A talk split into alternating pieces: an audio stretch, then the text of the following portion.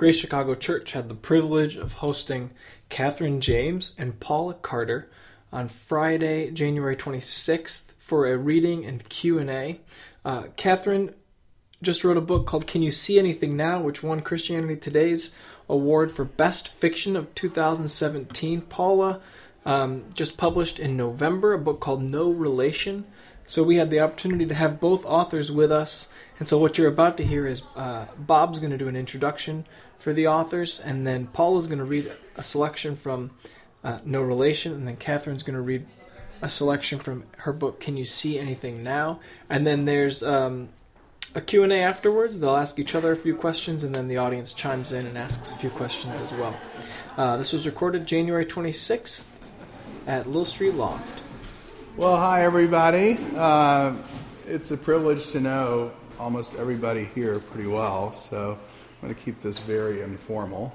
Uh, if I haven't met you yet, I'd love to have that opportunity. I'm Bob Reed, uh, the minister of Grace Chicago Church, and uh, together with Caleb and and Whitney, one of our deacons, we've kind of put together the logistics uh, for this evening. Uh, we're super, super happy to be having a reading for uh, Katie James and Paula Carter. So many of you know Paula because she's part of our Grace Chicago Church community. And Katie and Rick uh, sojourned, Rick, her husband, sojourned here for a while, a while ago, and happens to be uh, the sister of one of my best friends. So it was great catalyst to, to be able to put everything together tonight and have two wonderful authors uh, have a reading from each of their books and then have them interview each other too. So the only other thing I'm going to do here is uh, I'm going to take a walk down memory lane and read you uh, what we said uh, in our mission, in our vision statement about our relationship to the arts. Our meaning Grace Chicago Church, 15 years ago. So we said we desire to support the arts, encouraging artists to express themselves, hone their skills, and expand their influence. We seek to understand artistic expression for its significance to the artist and for its reflection of the reality of our collective condition. And let me just say that I think this is the very kind of event that fulfills that um, vision. And what a privilege it is to, to be able to see that happening. Um, that's, those were very carefully chosen words, densely uh, worded phrases. But what we're really trying to get at with that is that what we hope to do at Grace Chicago Church would be to become a place where artists felt safe. Safe to explore their creative process, knowing that their church community did not expect them to produce art that was Christian per se, whatever that might mean exactly.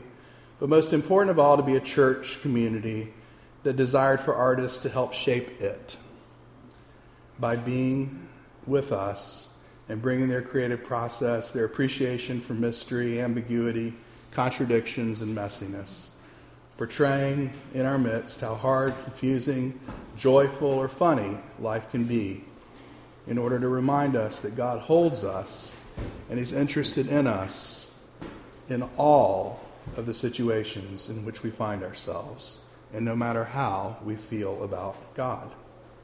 And then, of course, we wanted to be the kind of church in turn that did not oversimplify the message of God's love for us in Christ. So that artists who already knew that it was far too often oversimplified would feel welcome in our midst. So, with those thoughts, uh, welcome, Paul and Katie. Come up, these stools, this fancy podcast mic.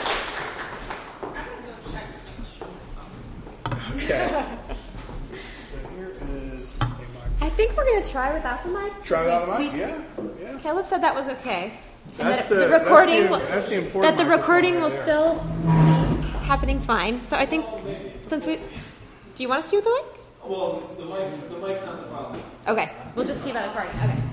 Um, let's see if I can get on the stool. Um. Well, I'm going to start. Um, I'm going to start reading. And Katie, you can come up and join me or not. You can sit in your seat if you would like while I read. I don't know if you feel, yeah, weird being up here while I read. Um, um, I just want to thank, first of all, um, Bob and Caleb, who um, reached out to us to, to do this, and um, how nice it is to feel supported. And as Bob just read, to feel supported in being an artist. Um, when I first started coming to Grace about two years ago, that was one of the things that really drew me to it the artistry of the music, as well as some of the artists that are in our community, like Jill and Jess. Um, so, um, so it's really wonderful to be a part of a community that um, loves those things as much as I do. Um, so I'm going to read from No Relation, which is my book that came out in November. Um, some of you have had a chance to read it. Um, some of you have already supported me in amazing ways around this book, but I hope you enjoy hearing from it again. Um, the book tells a story of um, a relationship that I was in um, in my mid 20s. I met a man who had been married before and already had children. Um, and we were together for a number of years, and then the relationship didn't work out, and I left them. Um, so the book is really asking questions about what it means to be um, a mother, a parent, what it means to be in a family, how families are constructed, and then certainly for me, what it meant to have, um, be in a role that was an almost mother and then leave those children. Um, so I'm going to read from different places throughout the book um, so you can get a sense of, of that arc. Almost mother.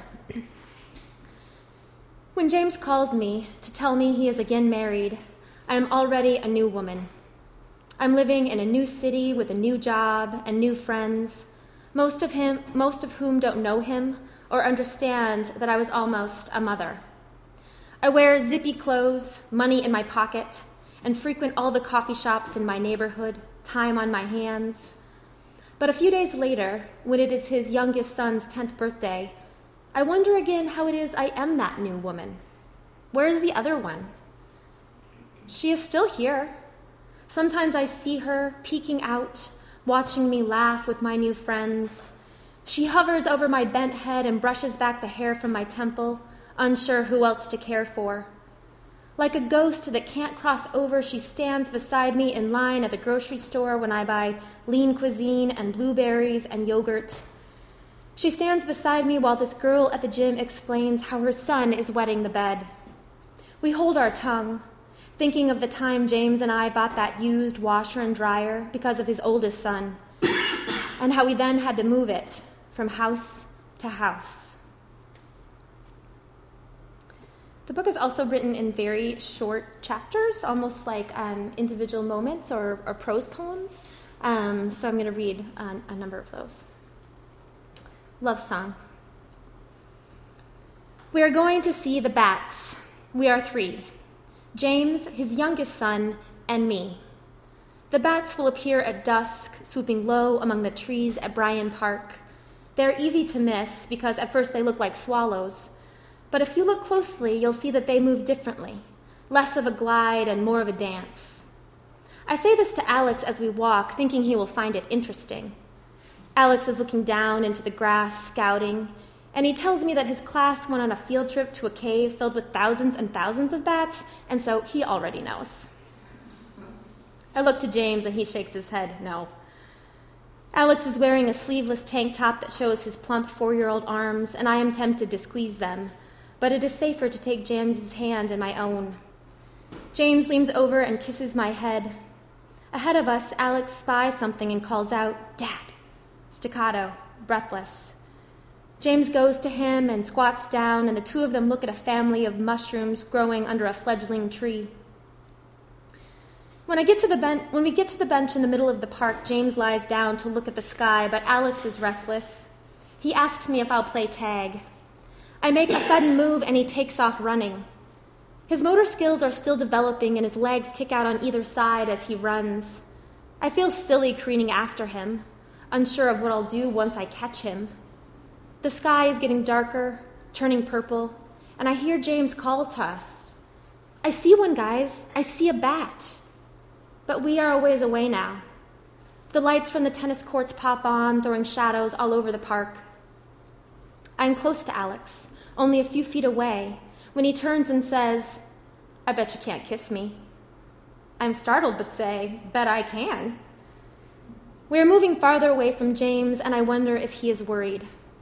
I gain on Alex easily, and when I am close enough, I lift him up into my arms, and I can hear him giggling, a low, heavy giggle, which vibrates through me like a hymn.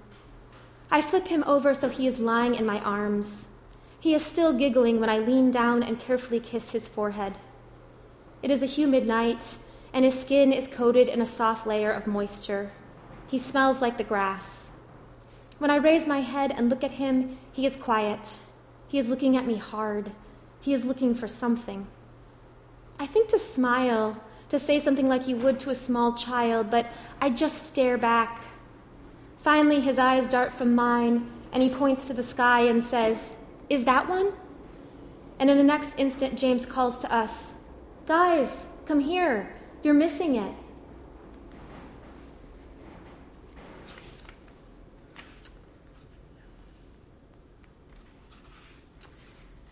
Um, this is called Conversation Overheard, and it's all in quotes. It's a true, it's a real quote. I was going to have a first date with this girl. The first date was going to be walking her dog. My friends, they said maybe that wasn't such a good idea. They said, What if you liked the dog? yes.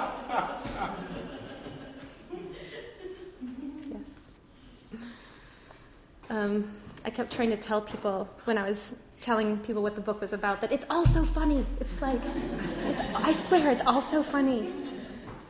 Um, so, one of the things that I was doing um, in writing this, um, I didn't want to just tell my own story. I wanted to reflect, um, as Kitty and I will discuss later, um, the fact that this um, kind of non traditional family is very common. and is happening in a lot of different places and has happened throughout time um, and I wanted to shed some light on that. Um, so I did a bunch of research and included a variety of different narratives in this, not just my own. So this is one of those. Um, Octavia. This is from Octavia from uh, ancient Roman Empire. Octavia, Octavia, what kind of woman you must have been. Eight children to watch over, five your own, one from your husband's first marriage, and two, the product of his long love affair. He died in her arms, as history would tell again and again. And you? You were left to care for the children. Your beauty was said to surpass even hers. So, what did she have that you did not? You must have wondered. A kingdom, I suppose, and her ability to stare right back at her own teeth marks once she had taken a bite while you stood solemnly in your kitchen, a pillar of feminine virtue. How it burned. What did they call you, those children? Did they taunt you behind your back? Or were you all of one piece, left behind in dull witted love's irresponsible wake? But let's be honest. You didn't give the choicest cut of meat to Cleopatra's son. Why would you? At night by the fire, you never held him in your lap. How could you? You had teeth, and they left marks, but you were better bred. You knew how to place them so no one else could see.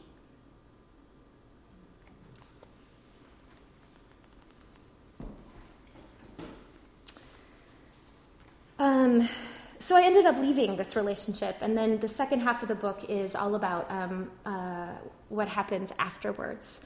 Um, the book is structured in two acts Act 1 and Act 2.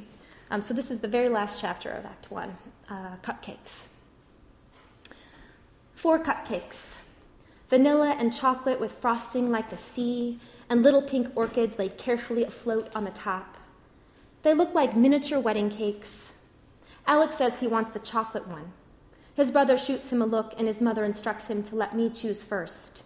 He obliges without complaint. I choose the vanilla. When I take the first bite, my tongue wants to expel the sugary cake so thick with butter it is like pure fat. But I don't. Instead, I take another bite. It is important that this be a significant moment, and eating the cupcake that Caleb and Alex have chosen for me on the occasion of my departure is part of that. I think of them all standing together at the bakery counter on their way home from school, picking out the cupcakes. I know the boys insisted on the delicate ones the girly ones, because I am a girl.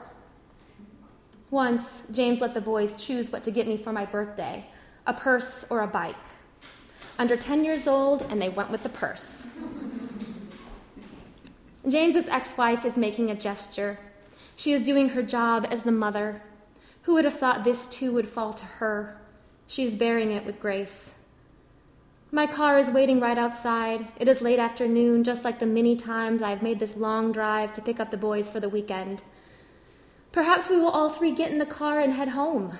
Most likely, we will all get car sick from the sweet cake and have to stop on the side of the road like the time I let them get ice cream from Brewster's. when I leave, alone, I realize that this is probably the last time I will see them for a long time. I'm headed off in the other direction to a place miles away. I do not think it is the last time I will ever see them.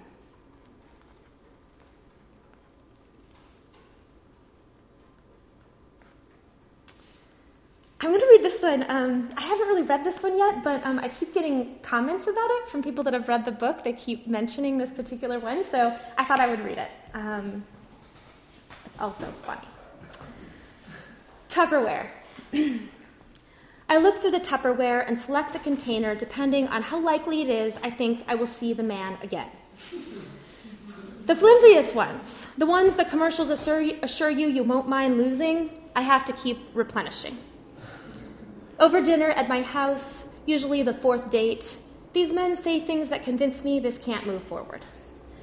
Like the guy who had a brilliant solution to the abortion debate. Just create a technology that can move an unwanted fetus into the body of a woman who can't have children. He said because his ideas were out of the box, people usually didn't react to them well at first. I pointed out that his plan left out the emotional side of the equation. He took home a small serving of penne arrabbiata. There was the guy who explained how all of his friends were getting divorces, even the ones who had once seemed like the perfect couples, so in love. We talked about how rough relationships were and then sized each other up across the table. We had chicken tortilla soup. I considered not sending leftovers home with him at all. I imagined my Tupperware crowding their cupboards or left in their communal fridges at their workplaces. A strange lid, a strange size, doesn't fit with anything else they've got. Who knows where it came from? The best pieces, the ones with hard rubber lids that my mother got me in a set one Christmas, I never sent home with anyone. They remain neatly stacked in my cupboard. So far, no one has been worth the risk.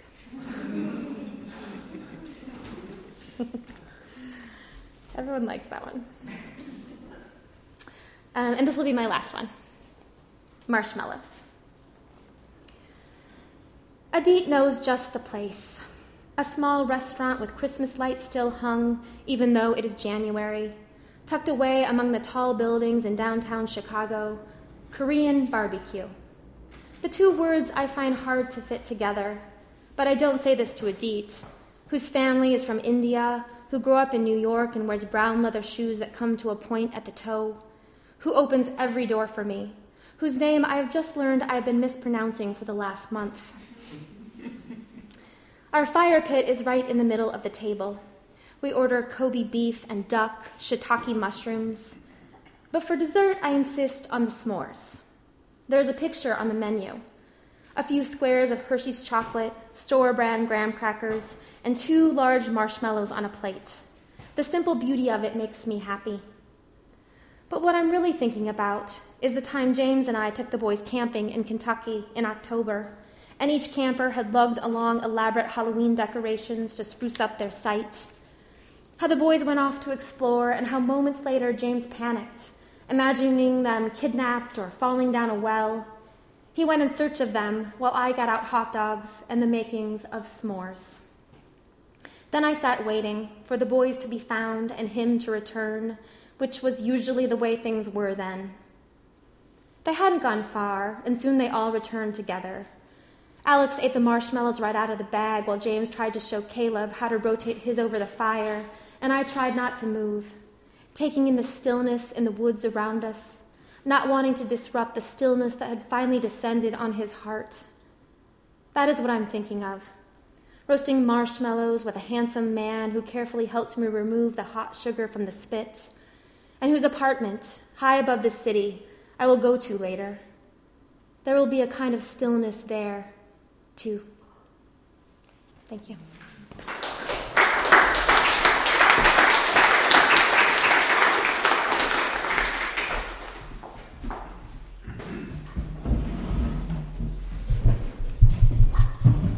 So I will be reading from my debut novel. It's called Can You See Anything Now? And um, basically, the novel is about a small town in upstate New York and all the characters who live in there, and sort of about the complexities of the human spirit. And so I have different characters. One is an evangelical woman, another one is a girl who cuts. Um, there's an attempted suicide, which I'll read the first chapter of just to brighten your day. um, okay. Of all of the ways that Margie Nethercott could kill herself, she found it hard to imagine a better way than fading out of the universe with the help of a palm full of pills. Preferably of the white, chalky type chunky disks of tiny particles forced together via mechanical arms and metal plates in some factory deep in South America where the coca leaves shading the whole affair smirk from the jungles. Yes, but with the brave new world comes a certain ease in offing oneself, and with this ease comes monotony. Suicide should contain a bit of drama, something. Pills were anemic and guns were terrifying. Drowning, on the other hand, had stood the test of time.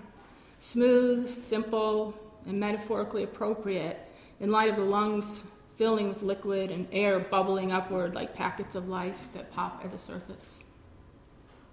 And so it was that very early in the morning, on September 23rd, Margie tied a large stone to her ankle and let it pull her to the bottom of the lake.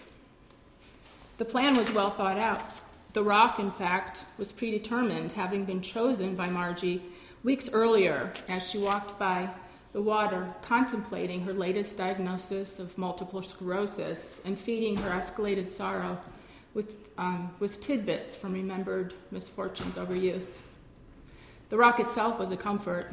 It had the slightest green tint of algae, one side hugging the mud and slop of the immobile water. She spied it on her evening walk coming down the hill and around the lake. The size was right, the placement and color, the tone. The time, she had left her bed at 3:07 according to the glow green digits of her alarm clock, was random. Margie, lying in bed, stone still herself, listening to the tiny wheeze exiting Nick's two small nostrils for more than 15 minutes before she was satisfied he was asleep. Sometimes Nick worked through the night on his thinly imagined magnum opus, a work that called on much obvious material to state what was already obvious to those inclined to reflect on such things as the obvious emotional manifestations of imperfections, ours, theirs, or some abstract combination thereof. She often came downstairs to find him on the couch with his laptop, hunting and pecking the keyboard a hungry determination on his face as his small dark eyes darted about in sync with the hasty movements of his fingers. She had some rope and a section of fishing net. The silty gray hue, Margie pictured everything in colors and hues, of her life was just the plain fact of it. Being alive was not an on or off thing, it was a spectrum, where death hovered somewhere mid ambit, and she'd been a flickering thing for years things that made her feel real art, her own, not someone else's, sometimes reading, sometimes music, physical pain. This time she would end her life with an appropriate last breath in the middle of the night in the quickening breeze of early fall, giving way to the Wikipini lake like a soldier on his own sword. She dragged the canoe across a patch of sand and pushed the bow into the water where it wobbled atop the tiny waves, lifting the load from Margie's arms as though in gentle affirmation of her intention to kill herself. She set the rock with the rope and the net into the bottom of the canoe and pushed hard so that it slid off the sand and into the water and the darkness toward an old swimming raft floating on oil drums 40, 40 yards out. Back straight, she sliced a paddle into the water, gliding quietly forward, stars across the sky. Once on the swimming raft, she shoved the canoe away with a foot, a kick with a bit of lazy anger behind it and set to wrapping the rock in the net and tying the rope to the net and then her ankle. The sky was dark but for the stars. The water was black. Still, there wasn't the void that she had imagined. She knew the edges of the lake, the sloping hill beyond, the soft haze of certain light across the sky that hinted at the more nocturnal part of town. And these things felt to her like intruders. She sat on the edge of the raft. Gripping the rope tightly, she slowly lowered the rock into the water, stalled for a moment, and let go. The rock tugged her, her ankle down first, then her leg, and she tightened her lips. She felt the firm tug in her leg and then also in her torso, as though the rope was tied to her heart and gently yanking it, the way she remembers the placenta after Noel was born, finally easing out of her as the doctor pulled at the umbilical cord. She gripped the edge of the raft, and the rough wood dug a fierce line into the back of her thighs. One leg sunk deep into the water, the other floating near the surface and ready to follow.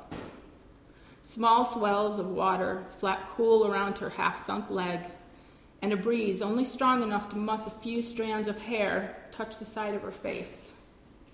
She stared at the waves. It was entirely possible to feed oneself with sorrow, to point that above or below the water a turning would happen, a redirection. The canoe wandered alone, a dark oblong shape now nosing the shore. Margie looked up at the stars. The stars were her friends, she thought to herself, before slipping into the water and letting the rock sink down, tugging her body in one very fine movement with a solid, hapless jerk. As she slipped in the water, the rock sank into the slop of mud at the bottom and yanked her under. She felt the tiny pings of rough mud and sand hit her legs as the rock kicked up debris from the bottom. And then, in a way that she understood as her natural, her instinctual desire to live, she found her head above water after all her puma clad feet balancing on the very rock that was supposed to bring her demise, that dark finger of a morning. It was unclear whether the lake was low because of high temperatures and the recent short term drought, or whether her memory had simply failed her. She hadn't been in the lake for five years. It was not as deep as she remembered.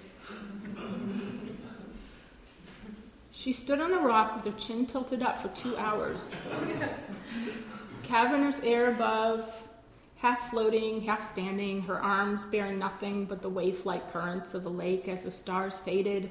A low fog settled over the water as per its morning routine. A group of ducks squawked, winging over her and splashing awake as their thin legs reached forward, guiding them into a synchronized landing. She relaxed, making threads of her limbs, and slipped under the water to rest her neck and arms and then came back up, face wet, blinking water from her eyes. A few early joggers and walkers began to appear, coming down the short hill and rounding the corner and back up the other hill. She could see Cecilia Henley, the woman with the twins in the backyard strewn with little Tikes playthings. Her thick thighs jugging left and right, large feet pointed slightly out as she began the climb, as though the street was a large trunk of a tree, and here she needed to wrap herself around it, grip it between her legs, and keep her focus on the sky. Cecilia Henry tilted her head back as she ran, gasping, knees out, feet out, pavement passing slowly beneath her. It was a funny thing to watch. Margie let herself pee and felt the cloud of guilty warmth around her for a moment before it gave way again to the cool water of the Wikipimi. Her limbs were by now sucked clean of any vitality, their structure loosening, bone, muscle, and nerve dividing into a useless rubbery mass. She had no choice but to call out. Hello?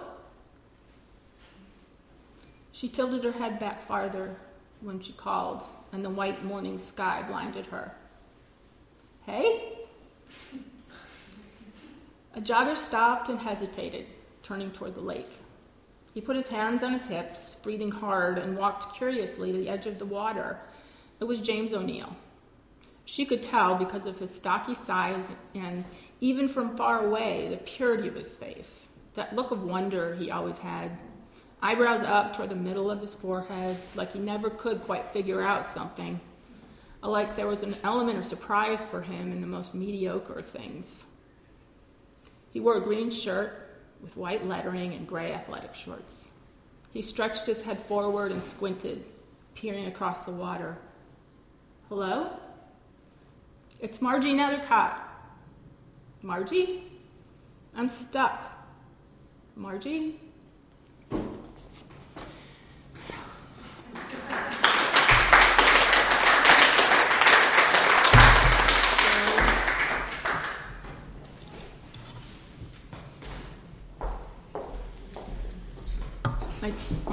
My school's my stool's a little a little wobbly. So specifically with you, Katie, um, you know, I, I, saw a few reviews that were saying that your book is, you know, really unsentimental, and you know, comparing it to some other um, Christian fiction, um, and saying, you know, that it really has a little bit more um, realness or hardness to it. Um, and I'm just curious to know about you know how you feel about that. Yeah, you know, yeah, that, it's, and it's a good question. What, you know, I was actually in line of it being published. It's actually published by a small Catholic press, and my first concern was, do you want to call it Christian? Because I didn't actually. I wanted it to be just literary fiction. Um, because I was concerned. There's language, there's darkness, you know, there's really not much Christian in there, really, except for some sort of subtext. So it surprised me mm-hmm. that mm-hmm. they even wanted to do that. Mm-hmm. So it mm-hmm. was kind of. But then you won an award for yeah. in that genre. Yes. So what's interesting is that so. if it's a little different than what might also yeah. otherwise be in that genre, to then you know yeah, be held up. Yeah, is very encouraging because a lot yeah. of Christians liked it. And I was kind of blown away. I didn't think I'd get that. I thought we were going to be right in the middle of a controversy and do you swear in Christian literature or not, you know, all that stuff. But it didn't. It didn't go there, which is wonderful. Um, so, yeah, so the Catholic yeah. press kind of did that. But, yeah. oh, and then the word was another kind of crazy thing because it's Christianity Today's book of the fiction book of the year. And so was kind of like, you can do that? You know? Have you read it?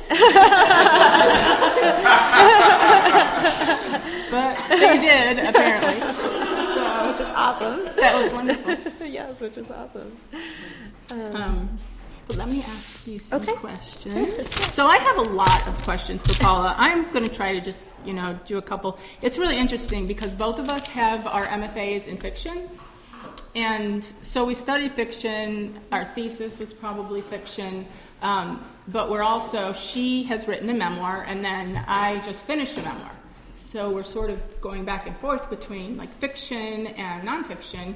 And I found, which you probably have too, that the, mm-hmm. the they just overlap and just like entangled in so many ways. Mm-hmm. So I've learned a lot by doing both of those back to back fiction, a novel, and then a memoir. Mm-hmm. So I was going to ask you first that do you think it's easier or, or harder to write complicated characters mm. in fiction or nonfiction oh, in a memoir? Yeah, that's a really good question.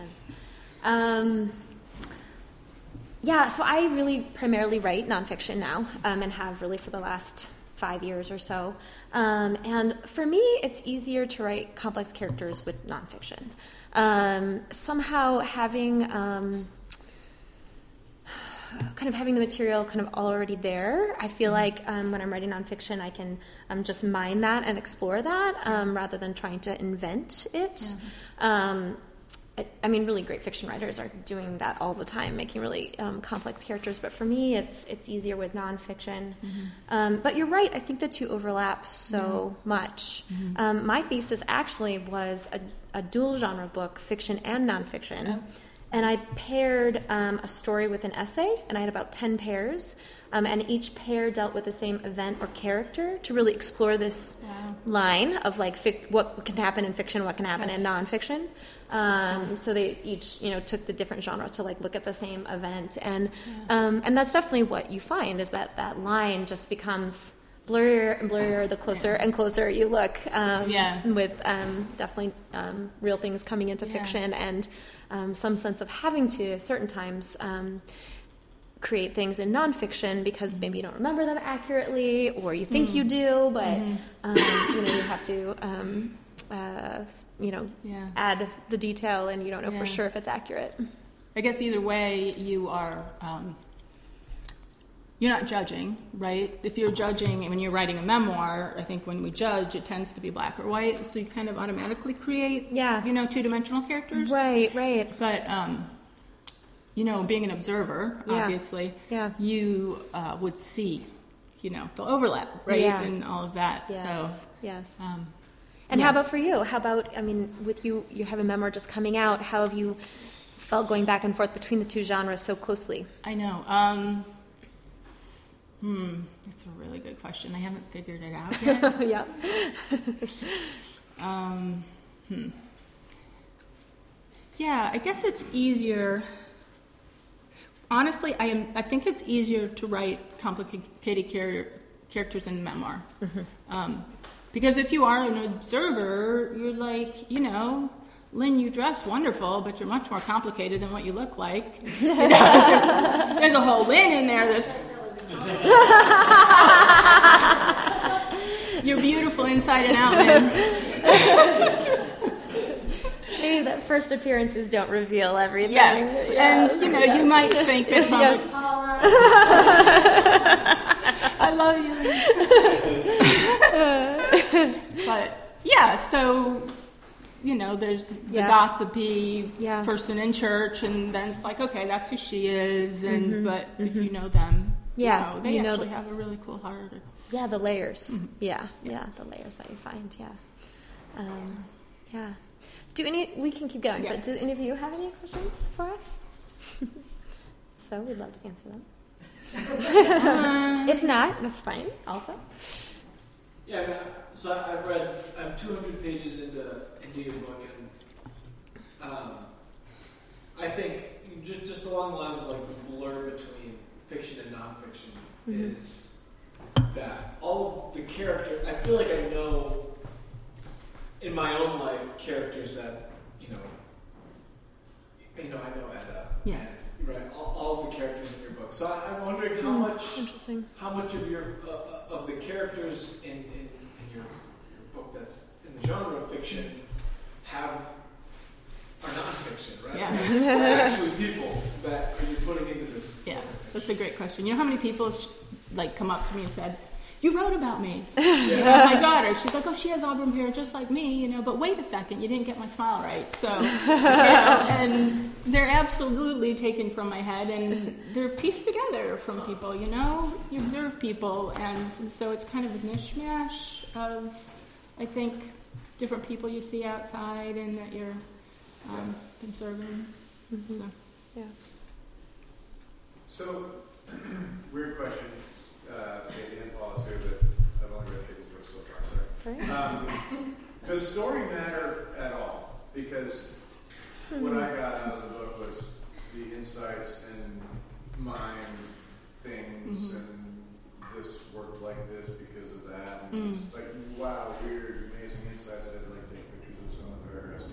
But like the story could have been they were painting the wall Mm. versus Mark Nethercott was dealing with multiple sclerosis. I mean, like, how can you parse apart for me a little bit, like, the story Mhm. versus what's going on? Mhm. I think it gets down to what you would call literary fiction really is character driven fiction, as opposed to plot driven, which would be, I don't know, name like genre fiction. Um, Yeah.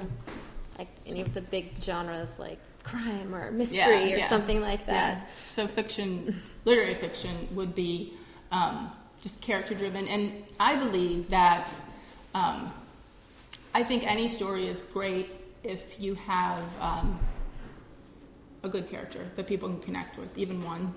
I think pe- people read anything.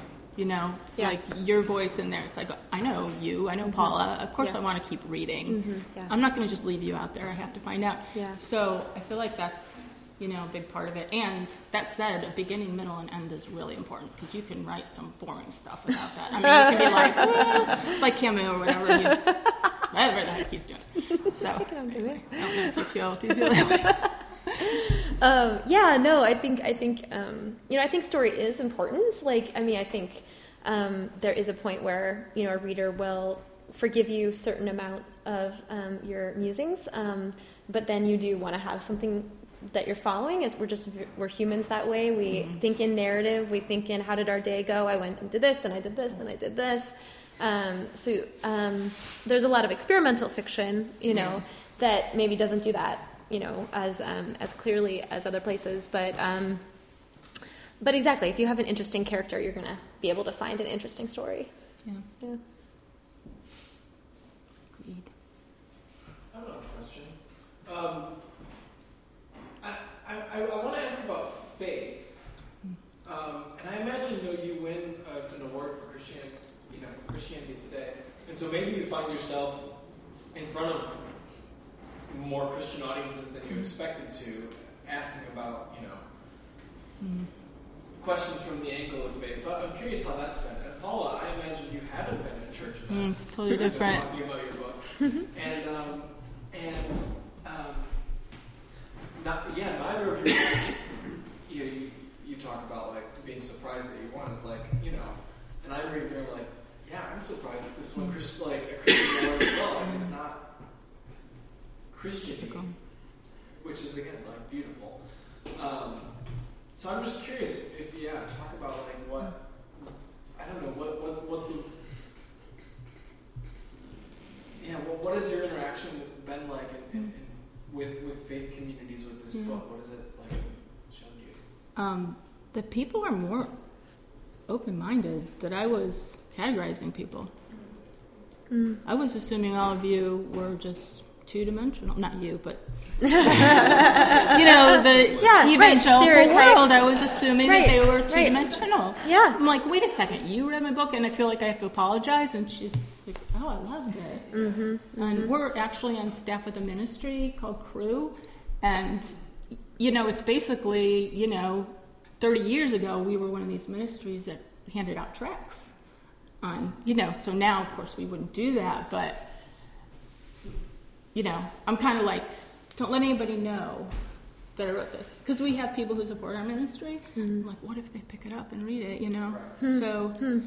but I was curious too, Paula, about you mm-hmm. because you are, you have faith, mm-hmm. and then you're in these situations that are, you know, completely lacking anything, right? Yeah. And what do you feel a need, I guess, to, um, I don't know, not to evangelize or get back to the gospel or anything, but do you have a sense of somehow needing to be a witness, like just a good, not you know, a good Yeah, person, yeah. or Yeah, um, yeah, I'll answer that, and then I, I want to talk to you a little more about some of the stuff you just said. But, um, um, you know, for me, I think as an artist, um, kind of this observing that we were talking about and this revealing of kind of some of the truths of, of what it means to be human, um, you know, I think in that first thing we were talking about in terms of kind of both of us being interested in kind of not shying away from kind of some of the darker, or harder things about life.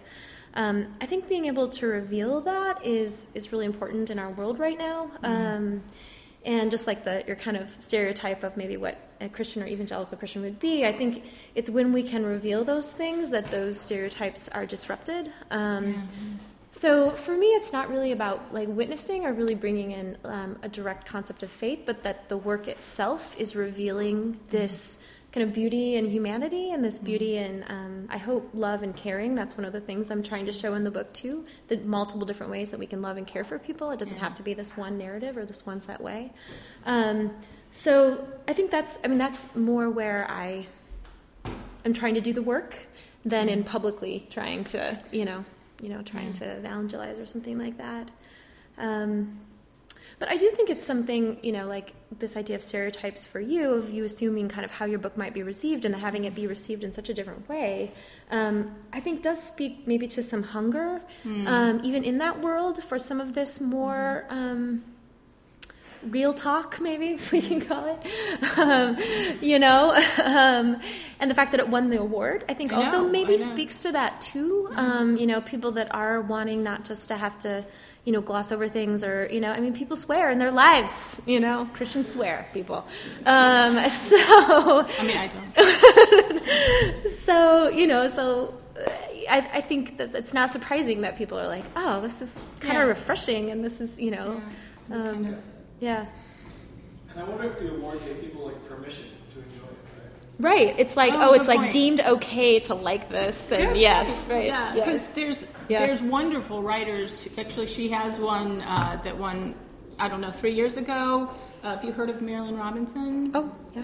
So she Yeah. won this award a while back, and Wow, that's some pretty good company you're in. I know. It was like, of course, she had no idea she won. No, you know, she didn't have a clue. But I'm like, I won.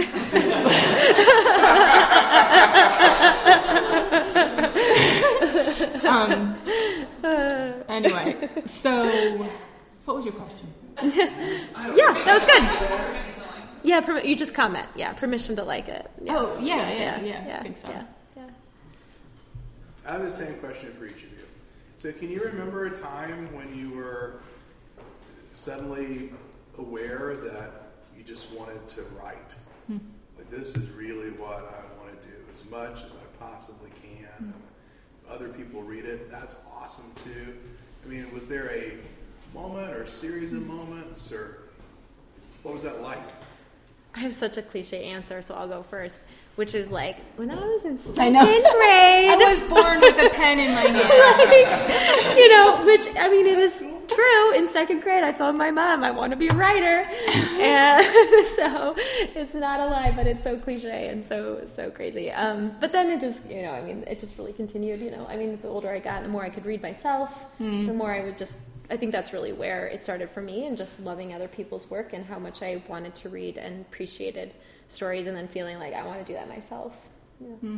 Did your parents encourage you? Oh yeah, hmm Oh, that's great. huh? yeah, yeah, yeah. They were both writers. They were not writers, but they definitely read a lot to us. Yeah. And yeah, really encouraged it. Yeah. Cool. Yeah.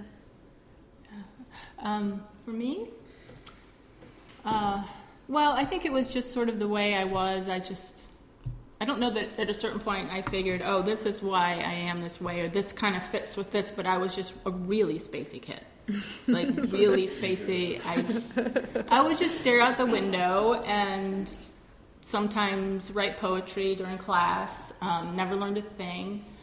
Um, so thankfully. Learned nothing, but here no, I am. Really, I, I, honestly, I don't know my times tables. This is no joke. Vote for our daughter.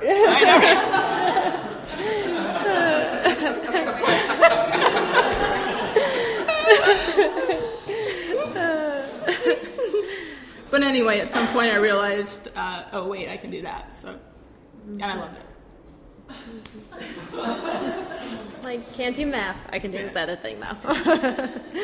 Do you, Paula, do you have a day job, or is this your, are you a full-time writer? no, I have a day job. Yep. What do you do? Yeah.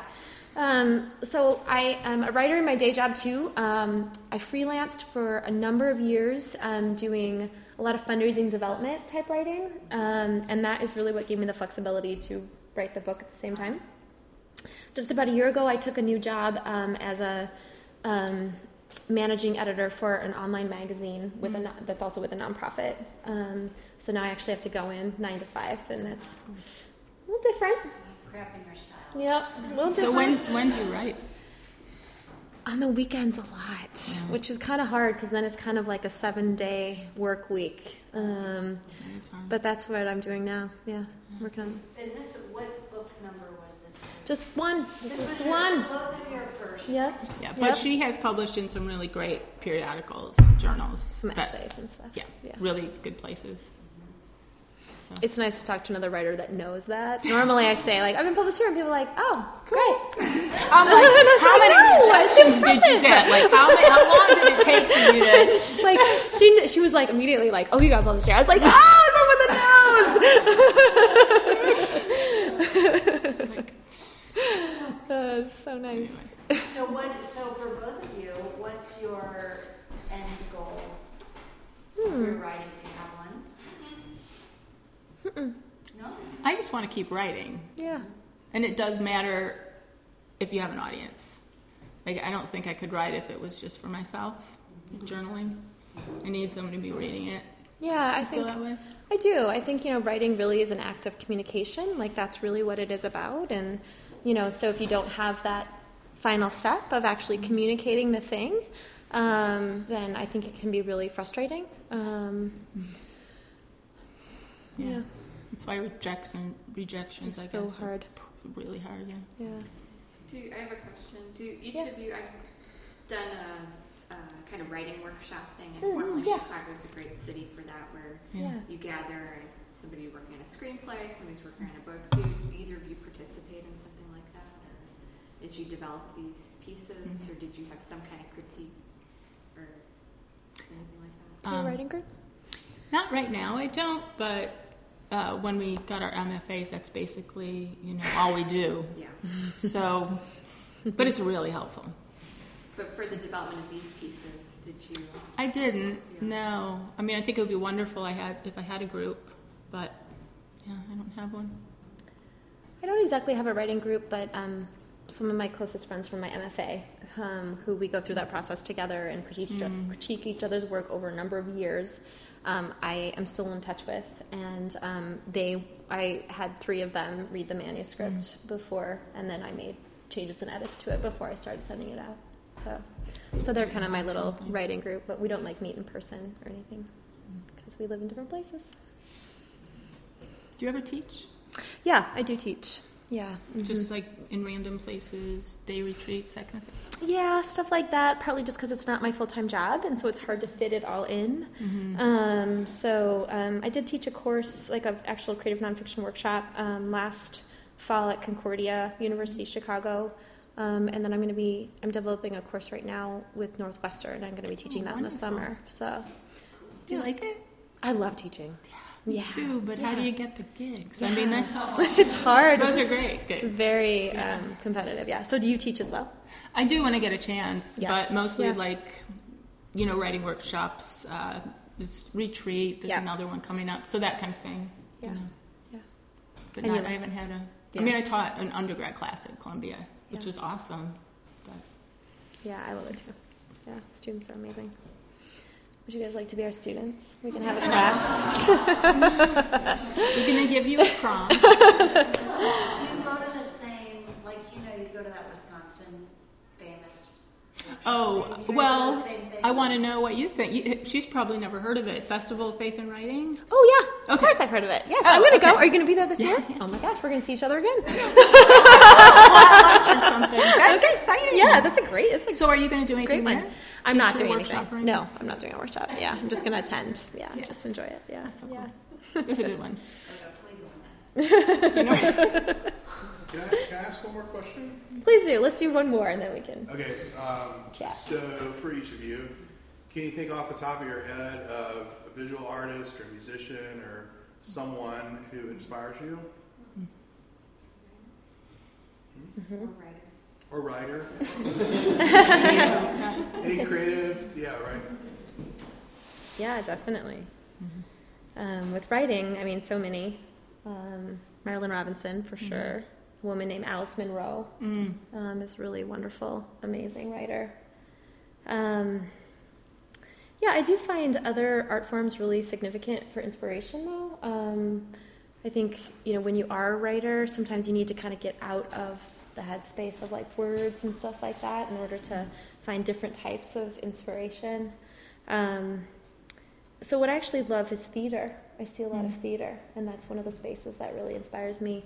Lookingglass, I try to see most everything they do, um, which is a theater here in Chicago. Oh, okay. And um, um, find it just they're just so creative and inventive. The things they do is just really great. I don't know how many people have been there. Um, so that's somewhere that I like to go to kind of find inspiration. Cool. That's cool. Um, I'm inspired a lot by visual art. Um, yeah, I like hanging out at museums. I mean, there's definitely wings I like more than other wings of museums, but I kind of know where I'd like to go. There's a portrait artist. No, not a portrait artist.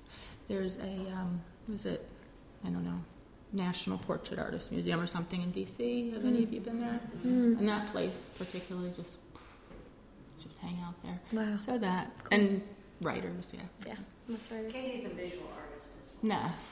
Oh wow. Anyway, no. no, I'm drawing like flower pots now. I'm like, no sunsets. No, I'm really bad now. Um, last observation: both of your the covers of your books are upside down images. Oh, my book is over there. It is upside down. My, well, part of partly upside down. The houses are upside down. Yeah. Yeah, I don't know why.